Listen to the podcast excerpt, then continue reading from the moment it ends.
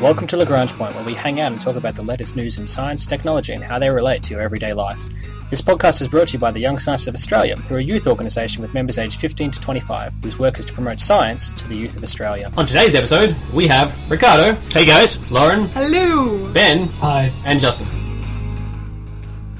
On this week's episode of Lagrange Point, we talk about whether brain training actually makes you smarter, e-screens versus paper, and whether taking vitamins actually makes you smarter.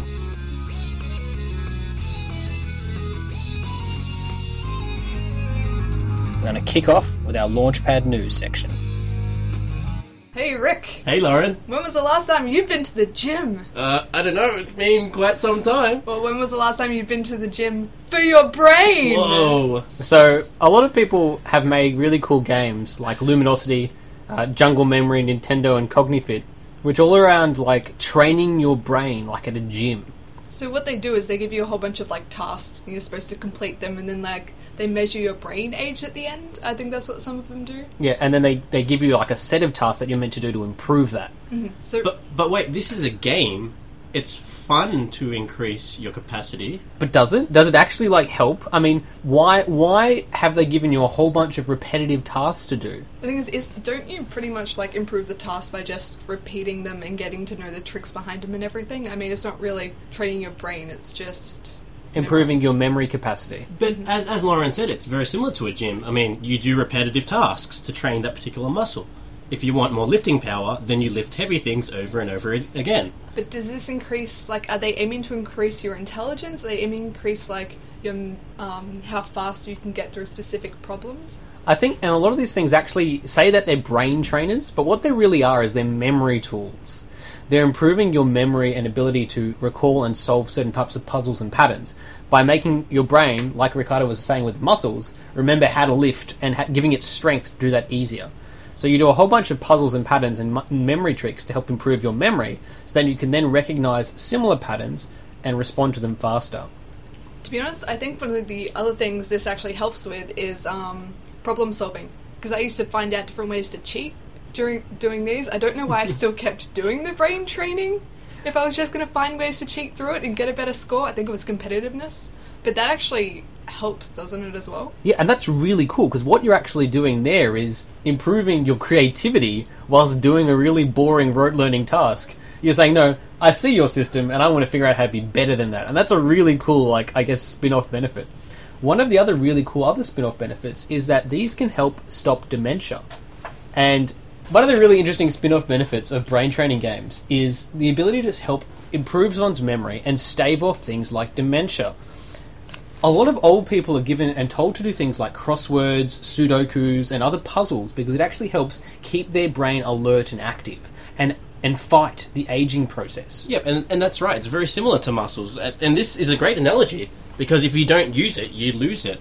And that's very true because the neural networks are going to start breaking down. And unless you're keeping uh, actively engaged with something like learning another language or, as Justin said, Sudoku, you're going to start that deterioration process a bit uh, faster. Does that mean you should be like doing these um, brain trainings as early as like in your 20s, or you should be doing them more when you get into like 70s, 80s, and dementia is becoming more of a possibility? Well, I think it's more like averting a risk factor here. If your brain is getting enough exercise by having a job where you're learning new things and dealing new challenges and meeting new people, you're okay because your surroundings are changing all the time. You're doing a lot of stuff.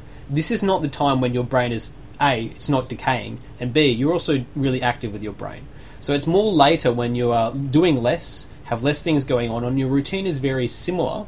That your chances for new memories and new brain pathways being formed is reduced. So they should be um, advertising this to people who work at McDonald's for the rest of their lives. No, no, not necessarily.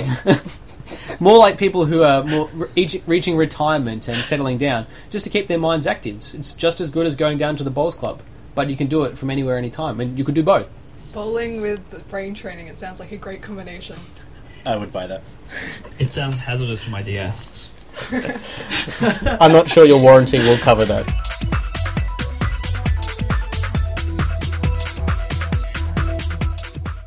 Well, we've all we've all had uh, exams before, and we've wished that we can be better prepared, right? But how many of us would love to take a tablet to help us with those exams? I would love to take some tablets to Uh, help me well, with my a pharmaceutical exams. company. Well, a pharmaceutical company uh, has recently withdrawn adverts linking children dietary requirements, supplements, and the NAPLAN test results after only two days following a public backlash. Um, the National Assessment Program, Literacy and Numeracy, the test designed uh, to take a snapshot of how students are tracking key areas, was recently linked to a dietary um, supplement pill claiming that long omega chains with fatty acids, uh, including DHA, could have benefits for child behavior and learning, including reading and spelling. However, the pharmaceutical company did not cite any studies. And while it's true that Australians do not eat enough fish, which is important for omega 3, what kind of supplements do these pharmaceutical companies think can help us with our brains? Do you think um, supplements help us? Could help us? So, so Ben, I mean, there's there's a few ways you can do better on your test. You can Im- improve your memory or your cognitive ability. What are, what benefits are they quoting here? Well, I think they're looking at omega three uh, specifically in this supplement as the big driver, and Yes, that, that that's what it, that's what it was for for this particular one. But there are many other supplements out there um, claiming to have brain increasing abilities. like bananas, which is all vi- vitamin B and D. I'm pretty sure. Yes, you can get all kinds of supplement tablets which can improve your intake of those vitamins. But are these supplements doing any better than if you were just to eat a banana or eat fish? Well, that, that's true, but you may not want to eat fish, and also th- taking a tablet also, I imagine, is more concentrated, so you can guarantee a dosage. Which is, I guess, the whole thing about dietary supplements and vitamins come in because people think that they're not getting enough of certain types of vitamins in their diet naturally. Um, and all of these, all these vitamins, are, they basically serve a function in the human body to improve the performance in certain areas. They're not the only way to do it, and your body does produce them naturally and get them from food. Supplements really exist to say, I don't have enough of this, I'm going to give you more. But there's not really an- a super effectiveness by having more of them. Your body only needs so many. So, like dumping dumping your body full of vitamin C is not going to make you immune to the flu, but it will improve your chances of not getting scurvy. But if you eat lots and lots of Also, carrots, won't it turn your skin orange as well, or is that something else? I thought that was carrots. Isn't that because I have lots of vitamin C? No, it's carotene. Yeah, Keratin, yeah. carotene. Yes, carotene spelled with a K, not with a C. Unlike carrots, it's really confusing. So the whole the whole point about this is with vitamins is your body gets what it needs out of the food that it eats, um, but there's no real super benefit from having more of it. So once you have like an excess, it's just An excess. it's disposed of. You don't actually, you know, you're not like building up more stores of it. Yeah, It's just like If you're already eating um, what you need to to get these vitamins, then there's no point in having the excess tablets. These tablets are only really there for people who aren't eating what they need to, I suppose. Um, but the I think the reason that it was pulled, the advert I'm talking about, um, was pulled because so many people were trying to claim that it was helping with the NAPLAN test results. NAPLAN test results you can't study for. It's just what I'm really curious about is why is it specifically the NAPLAN? Oh, because the NAPLAN it was it was aired at the same time NAPLAN testing was happening, and NAPLAN testing is super important for schools because it helps le- determine funding levels and school performance, and really not gr- important for individuals. so, but parents get very anxious about when their child comes home and says, "Oh, you're only performing at this level." You know, so it's it's it's for parents. It can be a really big ego thing about how well their child's performing. It doesn't really. It's not a good measure of the child's individual performance, but it's a great measure of the school's performance. So that's like, from a statistical perspective. So that's why people is that's why they came out with it specifically in relation to this. So could we have had teachers just going to all the kids before they go in? Here, take this NAPLAN supplement. That would have been really bad, but also counterproductive because, as stated on the vitamin packets themselves, these really don't do anything. They just improve what your body already has and able to produce on its own. It doesn't actually guarantee any effects. So, again, with most things, guys, if it says sounds too good to be true, It probably is. there's probably a decent amount of marketing spin behind it. and a whole bunch of really small text at the bottom. Yes, read the small text. Recently, we've seen the explosion of ebooks. I mean, they're everywhere. Uh, if you want to read the latest uh, Harry Potter or Twilight, you, you can get it on ebook. Um, if you're doing homework, teachers usually assign readings uh, via PDF. I mean, they're everywhere.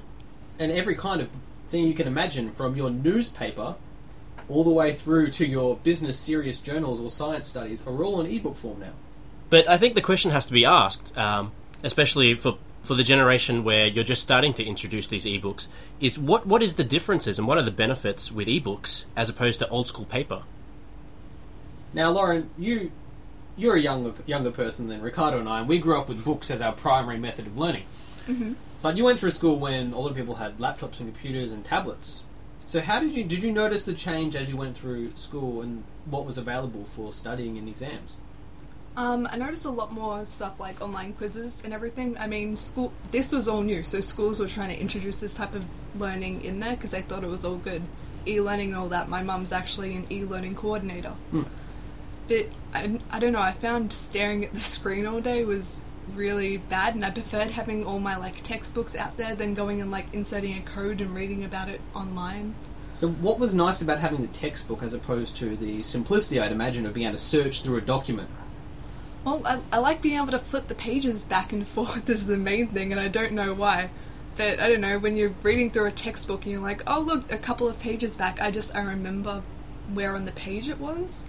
Yeah. So, what what what that gets to is one of the things about reading on paper is that it is a tactile experience, and it's actually an experience where your brain is learning shapes, which is the language, the alphabet, plus their position relative to other things. And so when you're looking at a book or a page, you're actually learning actually not just about where those words are and what they say, but where they are in relation to everything else. So you might remember a diagram or the layout of an entire page better than you would remember the content. And that's because the way your brain is set out to recognize and recall patterns and information like that. So that is one of the benefits of, uh, I guess, a book as opposed to a TV screen. But what about um, tablets? Because they're really interesting. You can you can flip through them and you can sort of navigate them as well. So is that any different? Well, when I did my um, degree, I had all of my lecture notes and everything was all on computer screen. I had no physical um, lecture notes, no physical notes of any kind because it was a, it's a computer subject. So Well, that makes the time sense. they print, by the time they printed it, it's out of out of date. Um, so I did my entire degree looking at screens, and um, I have to say that reading about it on a computer, it gets very boring. And I, if I had a book, I could at least sit somewhere nice and read because I just have a big chunky desktop. Um, and also, I think distractions are a big thing when you have a, a computer or a tablet. It, it's very easy on a, a tablet to sit there and go, I'm going to do some study. Actually, Angry Birds. And that's and that's probably one of the big points that you've raised there, Ben. Is that studying in and of itself, a book means that you are focusing on a single thing. A book isn't terrible at multitasking or just alt tabbing to a to Facebook. Um, so it's very hard to do that on a book. So I guess that's kind of where the difference between a tablet and say an e-reader like uh, Amazon's Kindle or the Nook, which have softer screens with e-ink, so they're easier on the eyes, and they're only dedicated for reading. So I guess that helps a lot, but you pay for that in a lack of functionality. You don't get as nice, crazy diagrams. It's not as cool. The colours aren't as bright. But I think that might help because it's sort of the halfway house between a book and a screen. On the contrary, there um, we, we've talked about textbooks, um, and this applies very much to textbooks. But if you're learning with things like lecture notes, I personal experience, I've printed off lecture notes, gone into lectures, highlighted things, and then walked out of the lecture not really remembering what I've highlighted. I was just highlighting for the for the heck of things. Um, but when it came to looking at lectures notes on my computer, I found it was a much more dynamic experience.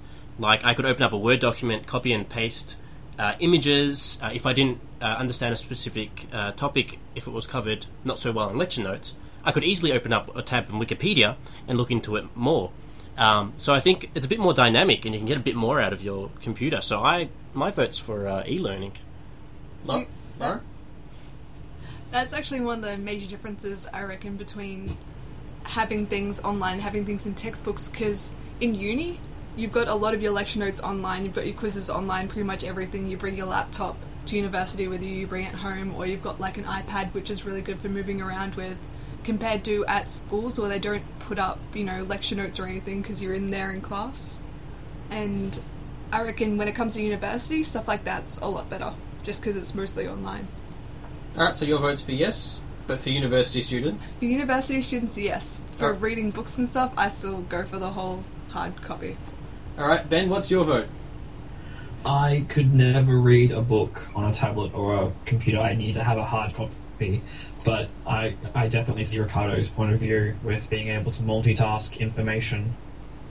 So, all uh, for lecture notes, computer. But for reading anything in depth and long, I'd have to have a physical copy.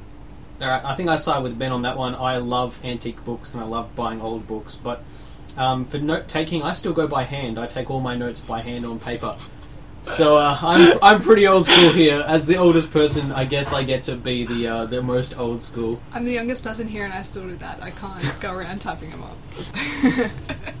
This has been the Young Scientists of Australia's podcast, Lagrange Point. In today's episode, we talked about learning and all the kinds of ways of learning, whether it be e- e-books and books, um, vitamins to help you study for your exams, as well as brain training and whether it can keep you younger but or improve your brain power.